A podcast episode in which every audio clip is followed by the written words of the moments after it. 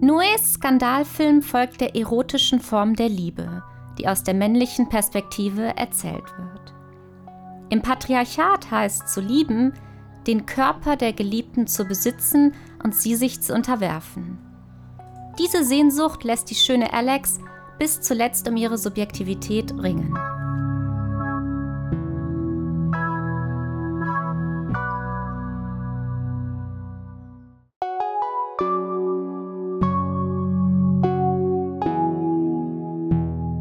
Filmphilosophische Betrachtungen der Liebe. Folge 3 Irreversibel.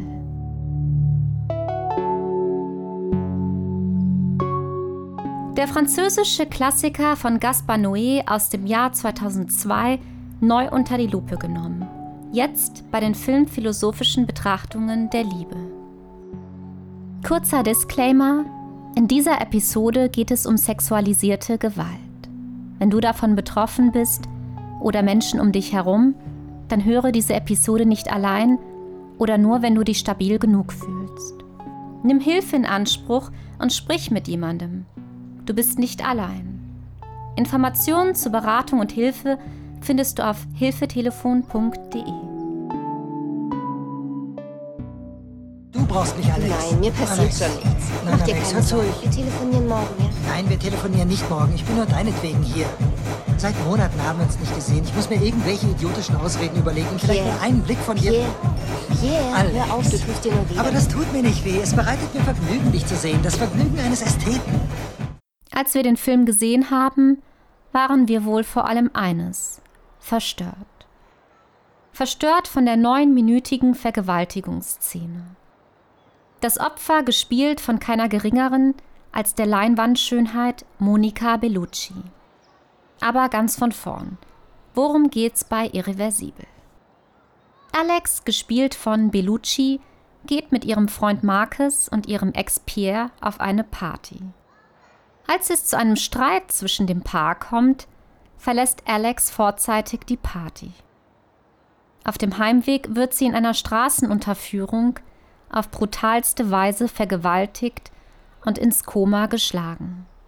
Als ihr Freund Marcus, gespielt von Vincent Cassel, und ihr Ex Pierre davon erfahren, wollen sie sich rächen und machen sich auf die Suche nach dem Täter.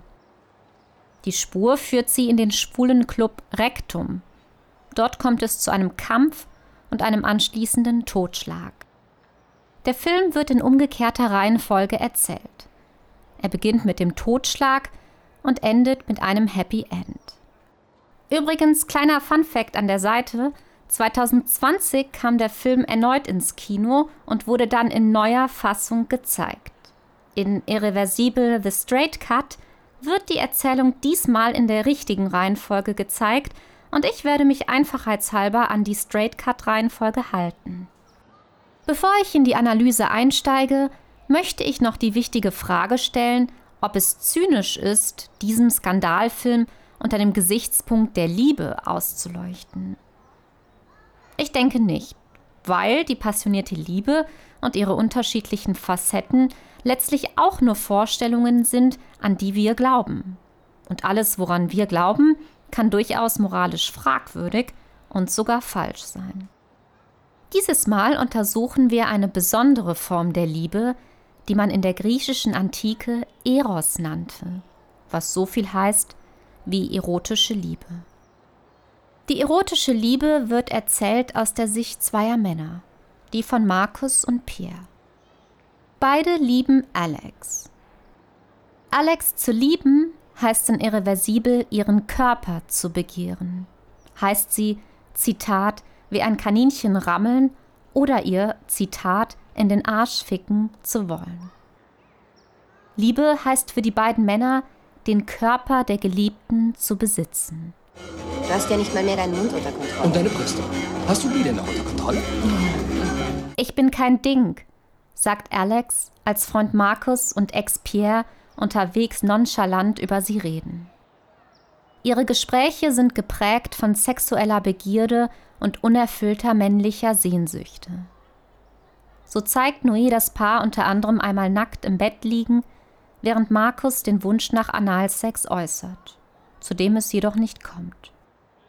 Die Frau wird in Irreversibel nicht wie ein Subjekt, sondern aus einem patriarchalen Blickwinkel heraus wie ein Objekt angeschaut. Die Subjekt-Objekt-Dynamik mag einem wahrscheinlich noch aus der ersten Episode dieses Podcasts Malcolm and Marie bekannt sein. Kurz zur Wiederholung, was sind Subjekte? Subjekte beziehen sich auf die Welt und treffen freie Entscheidungen. Sie begegnen anderen Subjekten und auch Objekten. Objekte hingegen sind unbezüglich, erhalten ihren Wert nur durch die Subjekte, die sich auf sie beziehen und ihnen Bedeutung verleihen oder entziehen. Sie selbst können sich nicht auf andere Objekte, geschweige denn auf Subjekte beziehen. In seinem Hauptwerk Das Sein und das Nichts bezeichnet der französische Philosoph Jean-Paul Sartre die Objekte als opak, weil sie keine Innen- oder Außenwelt besäßen. Sie seien wie die Dinge nicht menschlich und ohne Geheimnis. Dass Sartre mit Objekten unter anderem auch Personen meint, wurde von Feministinnen bislang kritisch gesehen. Sartre meint damit jedoch nicht, dass es Personen gäbe, die immer nur Objekte seien.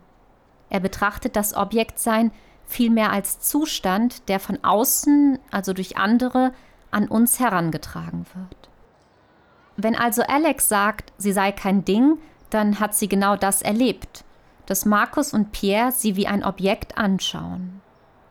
Diese Verdinglichung widerspricht ihrem Bewusstsein als freie, autonome Person. Deshalb wehrt sie sich, negiert die Fremdbestimmung, um sich wieder zu einem Subjekt zu erheben. Dieses Muster wiederholt sich einige Male im Film. Einmal, als die beiden Männer in der Bahn ganz unbefangen über ihr Sexleben mit Alex plaudern und sie einlenkt. Ein andermal, als Alex alleine die Party verlässt, weil Markus vulgäre Bemerkungen über ihre Brust macht. Und schließlich, als sie sich gegen die Vergewaltigung wehrt. In jede dieser Szenen muss sie erneut eine Art Subjektbeweis erbringen und um ihre Daseinsberechtigung ringen. Anders als der Täter, der Alex vergewaltigt, sind Marcus und Pierre aber keine Tyrannen. Man darf es sich nicht so einfach machen und sie auf eine Ebene stellen. Zwar haben auch Markus und Pierre die Fantasie, die Geliebte auf einer sexuellen Ebene zu besitzen, vollziehen die Sehnsucht jedoch nie tatsächlich. Ihnen ist völlig klar, dass Alex immer ein handelndes und freies Wesen bleibt. Und das ist auch das, was der US-amerikanische Philosoph und Kunstkritiker Arthur Coleman Danto gegen die feministische Kritik an Sartre anführt. Dass auf einer Metaebene die Person immer frei bleibt und Sartres Gestalten den anderen nie grundsätzlich nur als Objekt betrachten. Das zeigt sich beispielsweise in der Unsicherheit, die Marcus immer dann überfällt, wenn Alex ihm durch ihre unvorhersehbaren Entscheidungen und auch ihrer Vergangenheit mit Pierre entgeht. Denn insofern Alex frei ist, kann sie sich jederzeit gegen die Beziehung mit Marcus entscheiden, so wie sie es auch zuvor mit Pierre getan hat. Ach, das sind doch keine also, Babys mehr. Frauen, die keinen Orgasmus haben, gibt es nicht. Es gibt nur Männer, die, Die nicht sind nicht dazu bringen. So ist Weißt das. Muss man wissen. Und damit habe ich alles gesagt. Warum tust du dir weh? Ich tue mir doch nicht weh. Sie sagt mir die Wahrheit und ich muss sie akzeptieren. Wow. Ich habe sie falsch gebumst, zu kopflastig. Richtig. Doch, du hast schon recht. Suchst dir eine Banane, prallvoll Testosteron und zack, schon hast du die Du bist Ekstase. geschmacklos. Tja, jetzt mal ehrlich. Für dich bin ich also nur eine Banane, ja? Der Nebenbuhler Pierre nimmt im Film ohnehin eine besondere Rolle ein. Denn er erinnert Marcus an die Vergangenheit der Geliebten, in der er, Marcus, noch gar nicht für sie existierte. Die Freiheit der Geliebten ist durch Pierres Anwesenheit omnipräsent. Jederzeit kann Alex sich Marcus entziehen. Von daher versucht dieser, sich Alex Freiheit über ihren Körper anzueignen. An einer Stelle im Club werden dieser Versuch und sein Scheitern sehr deutlich. Alex Körper bewegt sich anmutig, während sie zur Musik tanzt. Ihr Körper ist in Aktion und versteht sich von der Situation des Tanzes her. In der Anmut erscheint der Körper als etwas Psychisches in Situation, schreibt Sartre. Weiter heißt es, dass der Körper bei der Anmut das Instrument sei, das die Freiheit manifestiert. Der Akt des Tanzes liefere dem Körper so jeden Augenblick seine Existenzberechtigung. Irgendwann kommt der vollgedröhnte, schäkernde Markus besitzergreifend auf Alex zu. Sie stößt ihn von sich weg. Deine Brust spricht aber eine andere Sprache, sagt er daraufhin und versucht den anmutigen Körper gewaltvoll ins Obszöne umzukehren. Interessant an dieser Stelle ist, dass er nicht über ihre Augen oder ihre Hände spricht, sondern über eine Körperstelle, die unpersönlicher nicht sein kann, die Brust. Die Brust spricht keine Sprache. Sie ist wie der Po ein vermutlich eher stummer Teil des weiblichen Körpers. Alex Willen auf ihre Brust zu reduzieren, heißt auch, ihr die Autonomie abzusprechen, sie wie Fleisch anzuschauen. Doch dieses sadistische Ideal will nicht gelingen, entgeht Alex ihrem Partner durch ihr freies Bewusstsein und so entscheidet sie, die Party vorzeitig zu verlassen. Jetzt ergreift wiederum ihr Ex Pierre die Gelegenheit, sie zu verführen, spielt die Karte des Good Guy. Es sei spät, sie könne nicht allein nach Hause gehen, meint er, und ob er sie nach Hause begleiten solle. Doch die entsprechende Tat, sie zu begleiten, bleibt aus. Denn Alex lehnt ab, nicht nur weil sie das lüsterne Aufzucken in dem männlichen Gesicht sieht, das spätestens vor ihrer Haustür ein unmoralisches Tauschangebot einfordern könnte, sondern auch, weil sie keine Notwendigkeit sieht, beschützt werden zu müssen. Sie fühlt sich sicher, allein nach Hause zu gehen und will vor allen Dingen autonom bleiben. Pierre seinerseits bleibt also entrüstet auf der Party und bemerkt, dass jetzt, wo Alex nicht mehr neben Marcus steht, der ihm eigentlich gar nicht mehr so unsympathisch ist. Die Männer verbünden sich. Und dann kommt die Stelle, die, wie der Titel bereits ankündigt, irreversibel sein wird. Während nämlich die beiden Männer entscheiden, ausgelassen zu feiern, folgen wir dem makellosen Rücken Belluccis durch eine Straßenunterführung. Der Anblick des Körpers, dem wir von hinten folgen, ist anmutig und elegant. Erst in der nächsten Szene, als Alex ganz plötzlich ins Visier eines Täters gerät, wird die Brust durch die sie umgreifende Hand ins Obszöne verkehrt. Alex wird brutal vergewaltigt, ist Opfer eines Sadisten, der sich ihren Körper neun Minuten lang aneignet.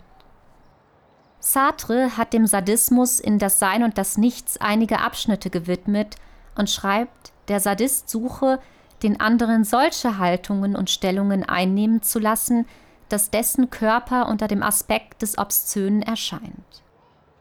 Indem er durch Gewalt auf den anderen einwirkt, und der andere wird in seinen Händen ein Instrument. Der Sadist handhabt den Körper des anderen, drückt auf seine Schultern, um ihn zur Erde zu beugen und seinen Hintern hervorragen zu lassen. Der Sadist behandelt den anderen als Instrument, um das Fleisch des anderen erscheinen zu lassen. Der Sadist ist ein Wesen, das den anderen als Instrument wahrnimmt. Das Ideal des Sadisten ist es also, den Moment zu erreichen, wo zum Beispiel die Schenkel sich bereits in einer erblühten, obszönen Passivität darbieten und noch Instrumente sind, die man handhabt, die man spreizt und beugt, um die Pobacken mehr hervortreten und sie ihrerseits zu Fleisch werden zu lassen. Was der Sadist so versessen sucht, was er mit seinen Händen kneten und unter seiner Faust beugen will, ist die Freiheit des anderen. Sie ist da, in diesem Fleisch. Sie also ist es, die der Sadist sich anzueignen sucht. Weiter heißt es, und das Schauspiel, das sich dem Sadisten bietet, ist das einer Freiheit, die kämpft und schließlich sich überwältigen lässt. Im Moment der Verleugnung ist das angestrebte Ergebnis erreicht. Der Körper ist ganz und gar zuckendes und obszönes Fleisch. Er behält die Stellung bei, die die Peiniger ihm gegeben haben, nicht die, die er von selbst eingenommen hätte. Die Stricke, die ihn binden, halten ihn wie ein inertes Ding. Und eben dadurch hat er aufgehört, das Objekt zu sein, das sich spontan bewegt. Dieser entstellte und keuchende Körper ist genau das Bild der gebrochenen und unterworfenen Freiheit. Im Gegensatz zum Sadisten verlangt Markes Liebe nicht, Alex Freiheit aufzuheben, sondern sie sich zu unterwerfen durch sie selbst. Denn nichts entrüstet den Liebenden mehr, als die Geliebte zu zwingen, sich ihm zu unterwerfen. Während die Unterwerfung in der Liebe einen freiwilligen Charakter innehat, sucht der Sadist, den der Täter im Film verkörpert, die Freiheit zu zwingen, sich mit dem gepeinigten Fleisch zu identifizieren. Als Marcus und Pierre erfahren, dass Alex vergewaltigt und ins Koma geschlagen wurde, entscheiden sie sich dazu, den Täter, einen homosexuellen Zuhälter namens Litenia, zu suchen und sich für Alex zu rächen. Alex ist nicht mehr in der Lage, ihre Haltung dazu kundzutun, und man fragt sich, was Pierre und insbesondere Marcus dadurch wieder herrichten wollen. Wohl kaum die Unversehrtheit von Alex. Vermutlich will die Rache eines, den Täter Letenia eliminieren. Da kann man sich fragen, wozu? Vielleicht, weil der Täter die sadistische Besitzfantasie neun Minuten lang tatsächlich an Alex vollzogen hat. Er hat die Freiheit der Geliebten, ihre Subjektivität umgangen und sie wie ein Mittel zum Zweck behandelt. Die Freiheit der Geliebten, an die Marcus sich in der Partnerschaft abgearbeitet hat, hat der Täter fast zerstört. Er darf deshalb nicht neben ihm, Marcus, existieren. Schließlich, so scheint Marcus zu glauben, hat nur der Partner Anspruch auf ihren Körper. Außerdem scheint Marcus Ideal von Männlichkeit mittlerweile stark angekratzt zu sein, weil er seine Freundin Alex nicht beschützen konnte. Das wirft ihm auch Pierre vor, der sagt, wenn Marcus seine Freundin besser behandelt hätte, das alles nicht passiert wäre. Und später, als Marcus mit gebrochenem Arm im schwulen Club Rectum außer Gefecht gesetzt wird, ist es ausgerechnet Pierre, der den falschen Täter auf makabre Weise den Kopf einschlägt.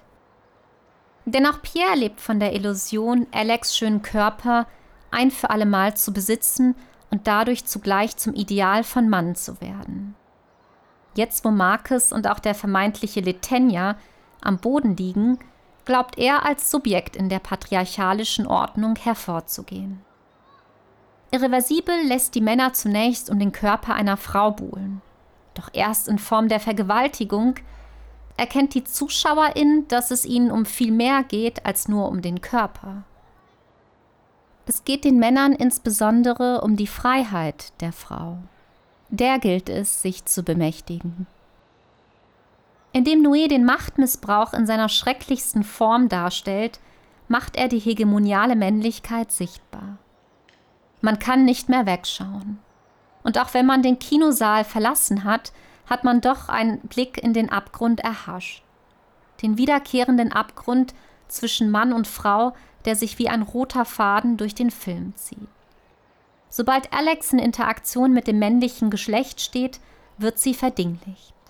Nur in den Momenten, da sie allein mit sich ist, begegnet sie der Zuschauerin wie ein freies Subjekt.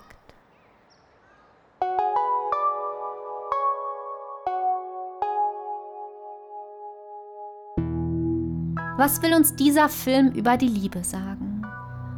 Nun, wahrscheinlich nicht nur, dass die Begierde nach einem schönen Körper den Begehrenden geistig zurückfallen lässt und ihn einfältig macht. Natürlich stürzen Marcus und Pierre in ihr Verderben, sind am Ende stumpf und maßlos, handeln unvernünftig und nähern sich gewissermaßen dem Täter Litenia an, der ausschließlich seinem sadistischen Begehren folgt. Platon zeichnet im Symposion eine Stufenleiter der Liebe und glaubt, wenn wir nur schöne Körper begehren, bewegen wir uns auf der untersten Stufe. Unsere geistige Weiterentwicklung sei sogar gefährdet, wenn wir dort verbleiben. Stattdessen plädiert er für das Begehren nach geistiger Schönheit. Wir sollen keine echten, sondern vielmehr geistige Kinder gebären, und das heißt intellektuelle Gespräche führen.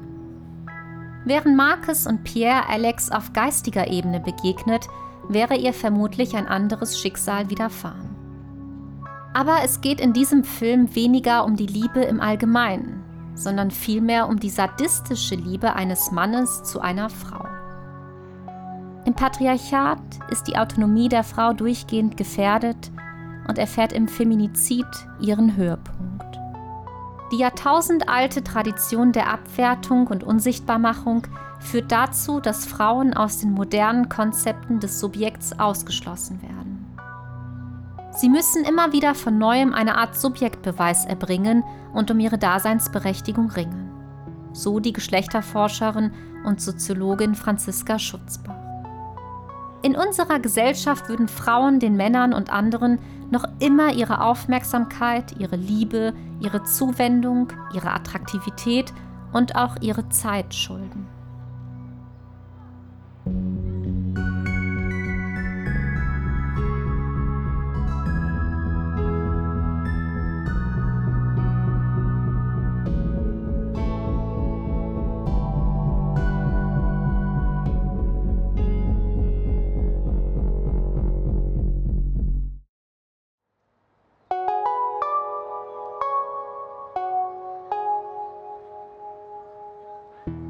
Wenn euch meine Arbeit gefällt, könnt ihr mich gerne per PayPal oder Coffee unterstützen. Über PayPal könnt ihr mich ganz einfach mit einem einmaligen oder regelmäßigen Betrag unterstützen, je nachdem, wie viel euch mein Content wert ist. Coffee bietet sich an, wenn ihr mich mal auf einen virtuellen Kaffee einladen oder aber mich regelmäßig durch einen Mitgliedsbeitrag unterstützen möchtet. Für meine MitgliederInnen besteht bei Coffee der Raum, sich auszutauschen, an Abstimmungen teilzunehmen und exklusive Episoden anzuhören. Ein großes Dankeschön an alle meine UnterstützerInnen. Ihr ermöglicht diesen Podcast. Weitere Informationen findet ihr auf meinem Blog sibylvain.de.